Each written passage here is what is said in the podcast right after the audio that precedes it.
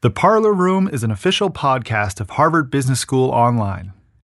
As we look across the marketplace, we see firms choosing branded house, we see firms choosing house of brands, and there doesn't seem to be any pattern or or uh, any any rules that we can take from that. Mm. Um, so, how should a manager think about that? What's what's the magic behind crafting a brand portfolio strategy and the brand architecture to knit those brands together?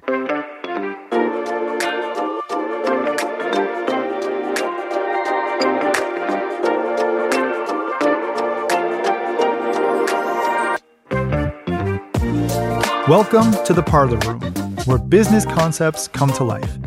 My name is Chris Linnane. I'm the creative director of Harvard Business School Online. On this episode, I'm so excited to be joined by HBS professor Jill Avery. Professor Avery is an expert in marketing and branding, with a particular focus on consumer behavior and brand management. We discuss the world's largest hotel brand to gain deeper insights into the art of branding. This is a really fascinating topic. I won't delay us any longer. Let's jump right in. Welcome to the Parlor Room.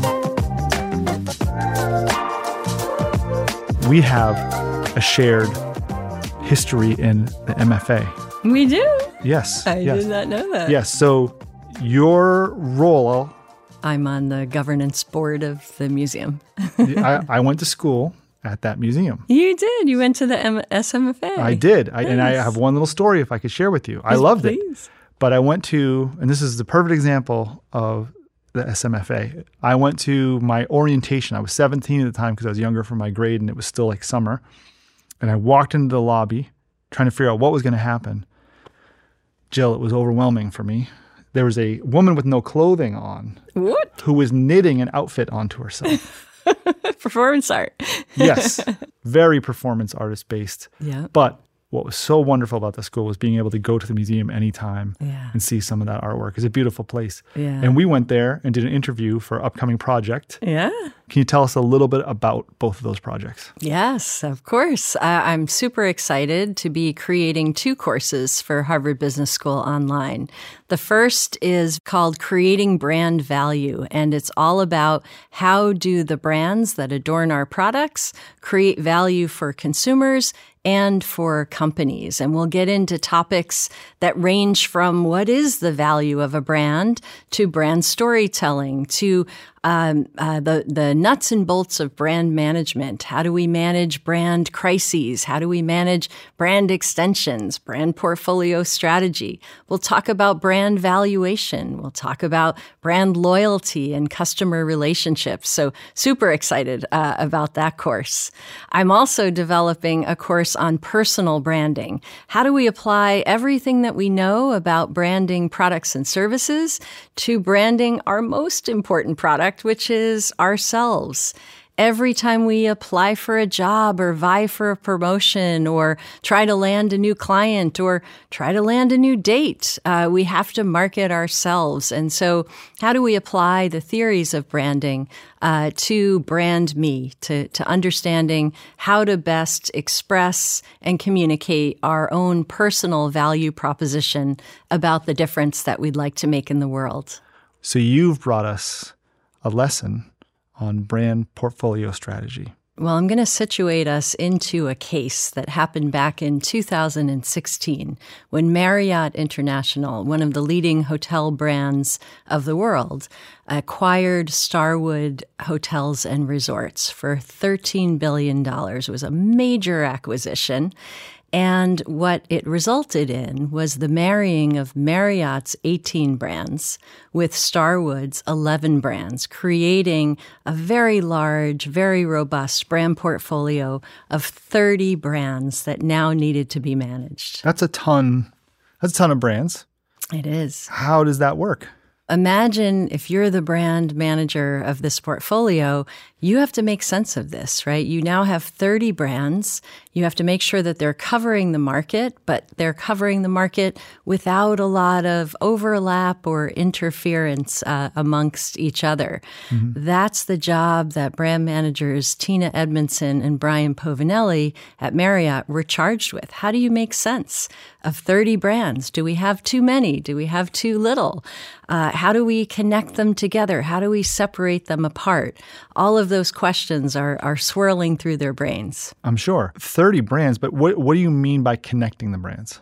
Yeah, so Marriott has the option of either keeping the brands completely separate or knitting them together via what we call brand architecture. Should certain brands be connected to others, either as a parent brand and a sub brand or as a brand with an endorser? For instance, uh, Marriott in its portfolio has a brand like Courtyard, and Courtyard doesn't stand on its own. It's a brand that's endorsed by the Marriott parent brand. So we call it Courtyard by Marriott. So that knitting together that brand architecture is another big decision uh, that the brand need, managers need to make. So the brands that they acquired and the brands that they had, where are the conflicts? So, a lot of the brands that they acquired were in the same categories as the brands that they had homegrown. So, for instance, uh, both companies operated in the luxury segment, both operated in the premium segment or the self select segment. And so, as the brand portfolio came together, there were uh, opportunities for the brand managers to say, where is there overlap? And where do we need to pull brands further apart to make sure that they are differentiated from each other, to make sure that they each had a unique point of difference so that they weren't cannibalizing each other or creating customer confusion, if you will, about what does that brand stand for? What does that brand stand for? I am not an Airbnb person at all. I will never do it. I've never done it. I will never do it. I don't like the idea of sharing sheets and trusting someone to clean them. Mm-hmm. So I really well, there's a lot of lot to it, but I like the idea of a hotel just being like totally taken care of. Mm-hmm. So I care about that stuff. I remember joining the Starwood Guests program, I think it's called, the rewards program. And that was really good because I'd never, that was like my adult move. I joined a, a club thing, and every once in a while I'd stay at those places and I even got some free nights out of it. Yes. But this whole merger doesn't work with that kind of thing, right? It caused a problem for me. Yes. So I think you're referring to the Starwood Preferred Guest program, which was the Sounds loyalty right. program that, that Starwood Hotels offered uh, to its customers. It was very popular. Uh, prior to the merger, customers were devoted to Starwood Preferred Guests or SPG, as they used to shorthand mm-hmm. it. Um, it was a, a, differentiator for the parent company because people wanted to stay within the, the ecosystem. It was a really strong brand for frequent travelers who would often choose a hotel or even drive a little further to get to a hotel if it was part of the Starwood Preferred Guest uh, program. Mm-hmm.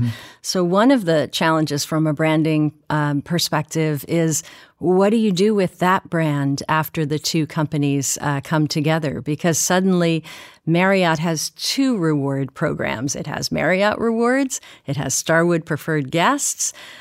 Does one subsume the other? Do you do you maintain two brands? These are all fundamental brand portfolio questions uh, that the company has to to grapple with. Marriott takes an interesting solution uh, to that problem where instead of maintaining both reward programs and instead of preferring one over the other do you do you take all the starwood preferred guests people put them in the marriott rewards program no, Marriott says, you know what, this is an opportunity for us to add a 31st brand. Let's create the new brand of Bonvoy, which becomes the name of the combined rewards program and the ecosystem of travel that the, the newly uh, combined companies can offer to consumers. Oh, so I wonder if I try to log into my old SPG account, will it just kick me to the Bonvoy system. Maybe I, I still have points. I, I, I don't know. You'd oh, have to check that out. That would be nice. Something to work on later today. All right. So if we go back to the beginning of the problem, yes. why wouldn't Marriott just put their name on everything? Yeah, yeah. So why do we have 30 brands in, in the first place, right? How did this yeah. come to be? Um, Marriott and Starwood both pursue what we're going to talk about as a house of brands strategy. It's where we decide rather than putting one brand across the entire portfolio of products that we offer, we're going to create individual brands to cover different products in the marketplace. Some companies choose what we call a branded house strategy. Companies like Yamaha, for example, put the Yamaha brand across a quite diverse offering of, of products. Yamaha, for example, sells Yamaha guitars, Yamaha pianos, Yamaha drums, but they also sell Yamaha motorcycles, Yamaha engines, lots of, of different products, all sharing the same parent brand. That's called a branded house strategy. And there's efficiencies to that. We have one brand, we manage it across a suite of, of products, we get a lot of supply side efficiencies. Marriott and Starwood says, no, we need to have a house of brands strategy. We need different brands to cater to different consumers, different consumer tastes, to cover the market more thoroughly. We're going to do a house of brands strategy. Why do Yamaha and Marriott use such different strategies? That's what's fascinating about brand portfolio strategy is there's not one easy answer to this question of how many brands should I have in my portfolio and how should I brand them? What's the architecture by which they are knitted together either under the same brand name or lots of, of different names? As we look across the marketplace, we see firms choosing branded house. We see firms choosing house of brands and there doesn't seem to be any pattern or or uh, any any rules that we can take from that. Mm. Um, so how should a manager think about that? What's what's the magic behind crafting a brand portfolio strategy and the brand architecture to knit those brands together?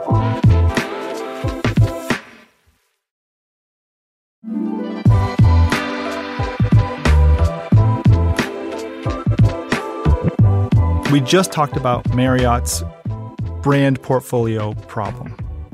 How do managers handle this dilemma? Yeah. So so let's just start by by talking about what what is a brand portfolio. I'd like you to think about a brand portfolio as a portfolio of assets, much as we would think about a stock portfolio as being a, a, bunch of different stocks that collectively come together to create value for uh, the holder of that portfolio. So, too, with a brand portfolio. Each brand is an asset and our hope is by bringing those assets together in a portfolio, we can create something that generates more reward at lower risk by bringing those things together. So the whole becomes more valuable uh, than the, the parts. Arne Sorenson, who was the CEO of Marriott at the time of the acquisition, talks about the, his brand portfolio as being populated with brands that are individually distinctive and collectively powerful. And that's what we're looking for in, in brand portfolio strategy. We want to make every brand in the portfolio as strong as possible, stand on its own, uh, it, you know, with, with strength and resonance but we also want to knit those brands together into a portfolio that's greater than the sum of the parts. So how can we think about brands working together to communicate to consumers? How can we provide through brand architecture wayfinding through this portfolio as a as a consumer approaches the quote unquote shelf here mm-hmm. how do we help them make a decision how do, how do we help them understand how these brands are connected to each other and part of the bigger Marriott Bonvoy ecosystem what are the benefits of a branded house versus a house of brands so a branded house has a lot of efficiency benefits. If if we think about it from a supply side, it's one brand that we have to create. It's one brand that we have to support. So every time Yamaha advertises any of its products, the Yamaha brand gets brand awareness, brand knowledge attached to that. So it's a much more efficient way of allocating marketing dollars, uh, marketing personnel's time, uh, and just organizational effort.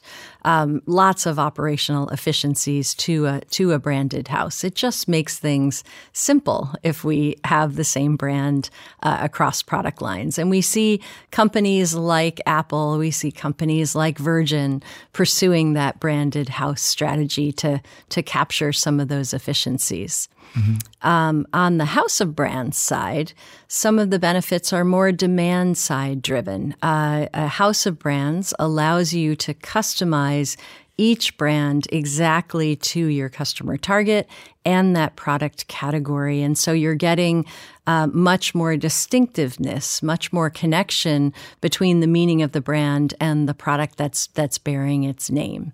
So usually you're trading off supply side efficiencies for demand side uh, effectiveness. What are the risks then for a brand of house or house of brands? There must be just as many. So, risk reduction is also something we want to think about when we're managing a brand portfolio because we want the parts to add up to a bigger whole, but we also want to make sure that a problem with one part doesn't contaminate the whole portfolio. If you think about that in the context of a house of brands, because the brands are separate, if something happens uh, that that is a crisis on one brand, that um, meaning transfer doesn't move across the portfolio. So, for example, if a celebrity spokesperson on a certain brand uh, does something that that uh, harms the brand, that doesn't travel to any of the other brands in the portfolio in a branded house because the brands are so tightly connected and the meaning uh, it transfers across all of the product lines. If there's a mistake, if there's an error, if there's a crisis anywhere in the portfolio, it's like a contagion. It goes across the whole portfolio. So much higher risk of meaning contagion in a branded house versus a house of brands. I think one of the other challenges with branded house brands um, is that uh, the meaning of the brand gets stretched too far across quite divergent product categories. You know, Virgin is a, a great example where the Virgin brand adorns an airline and a soda.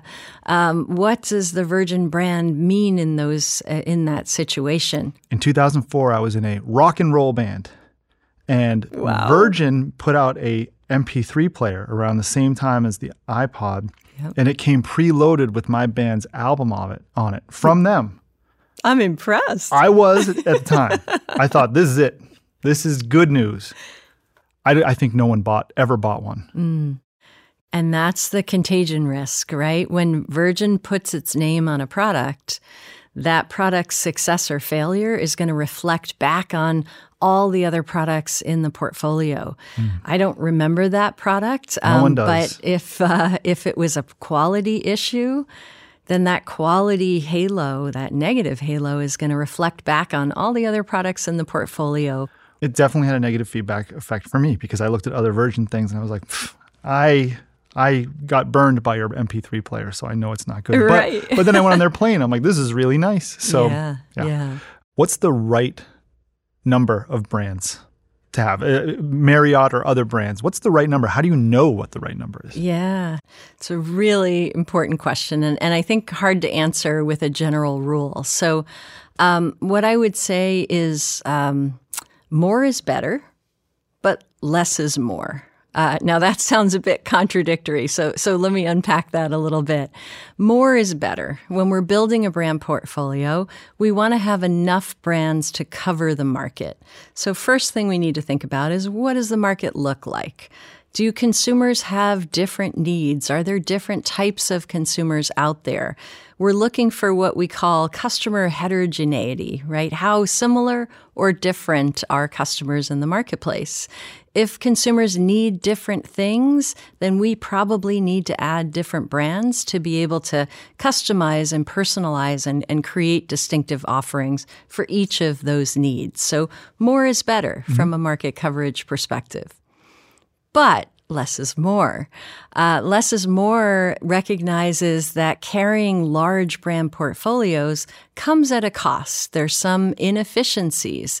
If we're adding brands that have a lot of overlap, a lack of distinction, we're creating opportunities for cannibalizing ourselves and we're adding operational inefficiencies to the system. The last thing we want to do is to have brand proliferation, uh, too many brands, because there's a lot of inventory expense, manufacturing expense, and possibly consumer confusion uh, to create inefficiencies in the system. So, more is better, but less is more. If there's one thing that I should remember from this lesson, what is it? Brand portfolio strategy is about finding the portfolio of brands where each one can be individually distinctive, but that the portfolio as a whole can be collectively powerful. I have questions for you from listeners, learners. You ready for some? Excellent. Yeah, Great. bring it on.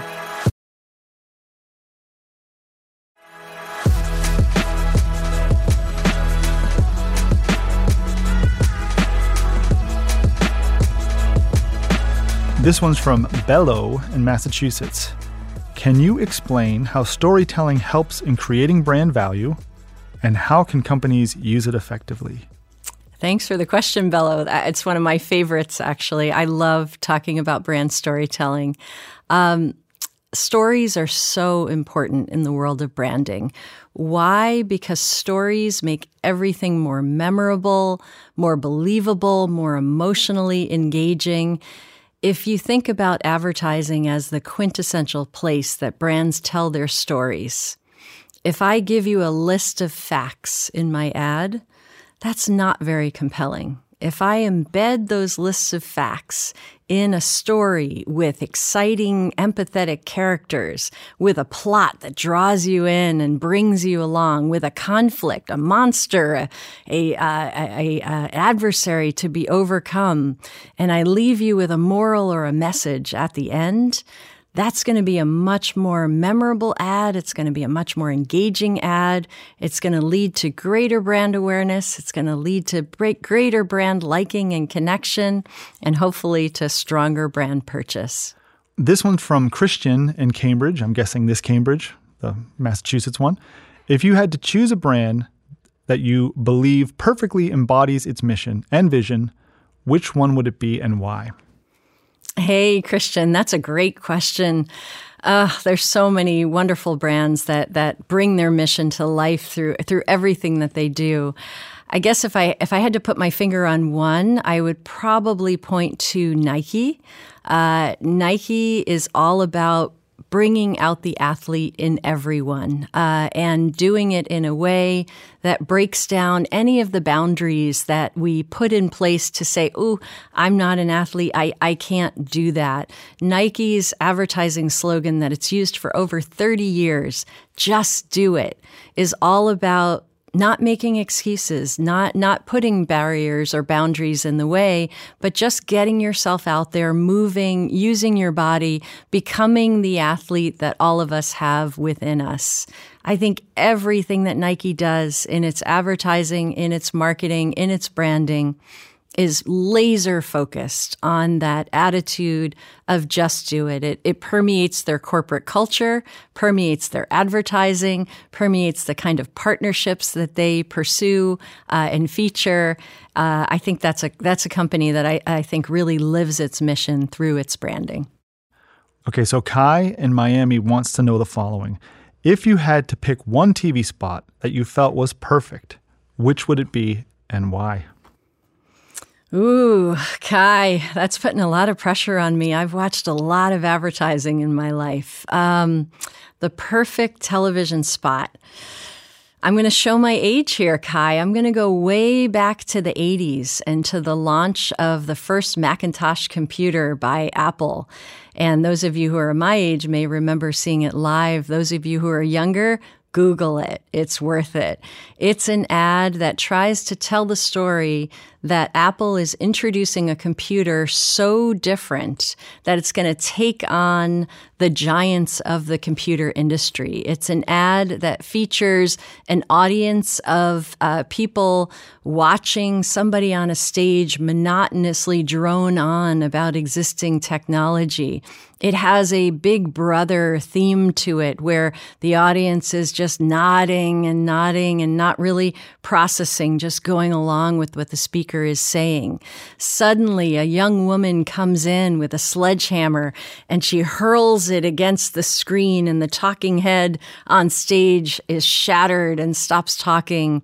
And that ushers in the new era of Apple and the Macintosh and the ability for this audience to wake up, to think differently, to be creative, and to lean into how different they want to be from the corporate IBM led PC era that has come before. It was an ad uh, that ran, I believe, only once on the Super Bowl, but it, it, goes down in the annals of history, in marketing history, as one of the, the most creative and impactful ads of all time. If Kai was to ask me the same question, I have an answer. Excellent. Let's hear it commercial for a product called My Buddy. I don't know if you remember My Buddy, My Buddy and Me. It was for a lonely boy who had a doll that looked like another lonely boy. Can you sing that jingle again my for buddy, us? My buddy, my buddy and me, like that. But it de- made me feel less lonely, Jill. Excellent. it feels extra creepy to talk that way. sort of see what happens. Yeah, I'm gonna say that was a little creepy. Yeah, I think it was really creepy. I had to put it out there just to see how you'd react to it. All right. Thank you for being here. Thank you for your patience. I did spring on you kind of last minute that there's a video component to this podcast. so I appreciate you going with the flow on this. My pleasure. If you'd like to learn more and stay updated on Professor Avery's upcoming courses on creating brand value and personal branding, visit theparlorroompodcast.com. And don't forget to follow us on LinkedIn, Facebook, Instagram, TikTok, and X for more exclusive content. I'm Chris Linnane. Thank you for listening. If you're enjoying the Parlor Room, please share the show with your friends and subscribe, rate, and review it wherever you get your podcasts. Thank you.